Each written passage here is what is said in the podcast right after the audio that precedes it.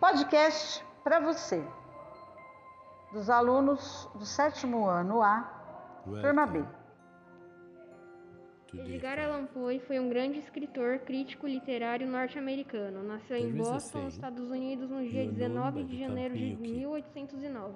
Logo após os pais morrerem, foi para um internato. Em 1820, já estava de volta aos Estados Unidos, onde continuou seus estudos em uma escola de Richmond, Virgínia. Em 1823, escreveu seus primeiros poemas.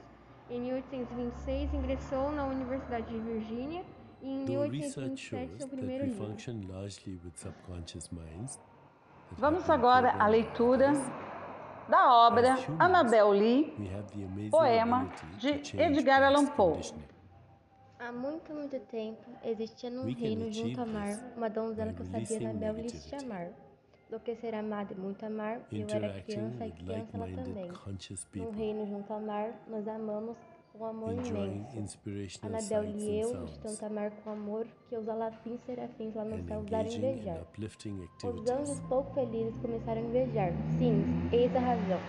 Todos sabem no gênio junto ao mar, deu um vento soprar na noite nublada e minha Anabel lhe congelar. Mas nosso amor era mais forte que o amor daqueles mais antigos, daqueles mais sábios nem os anjos lá no céu, nem os demônios no mar, não podem mesmo minha alma da bela Anabel Lee afastar, pois a lua nunca brilha sem trazer-me sonhos da Anabel Lee.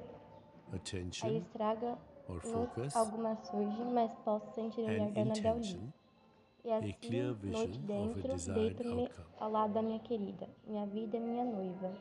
Num sepulcro junto ao mar, em seu túmulo, junto ao borbulhante mar.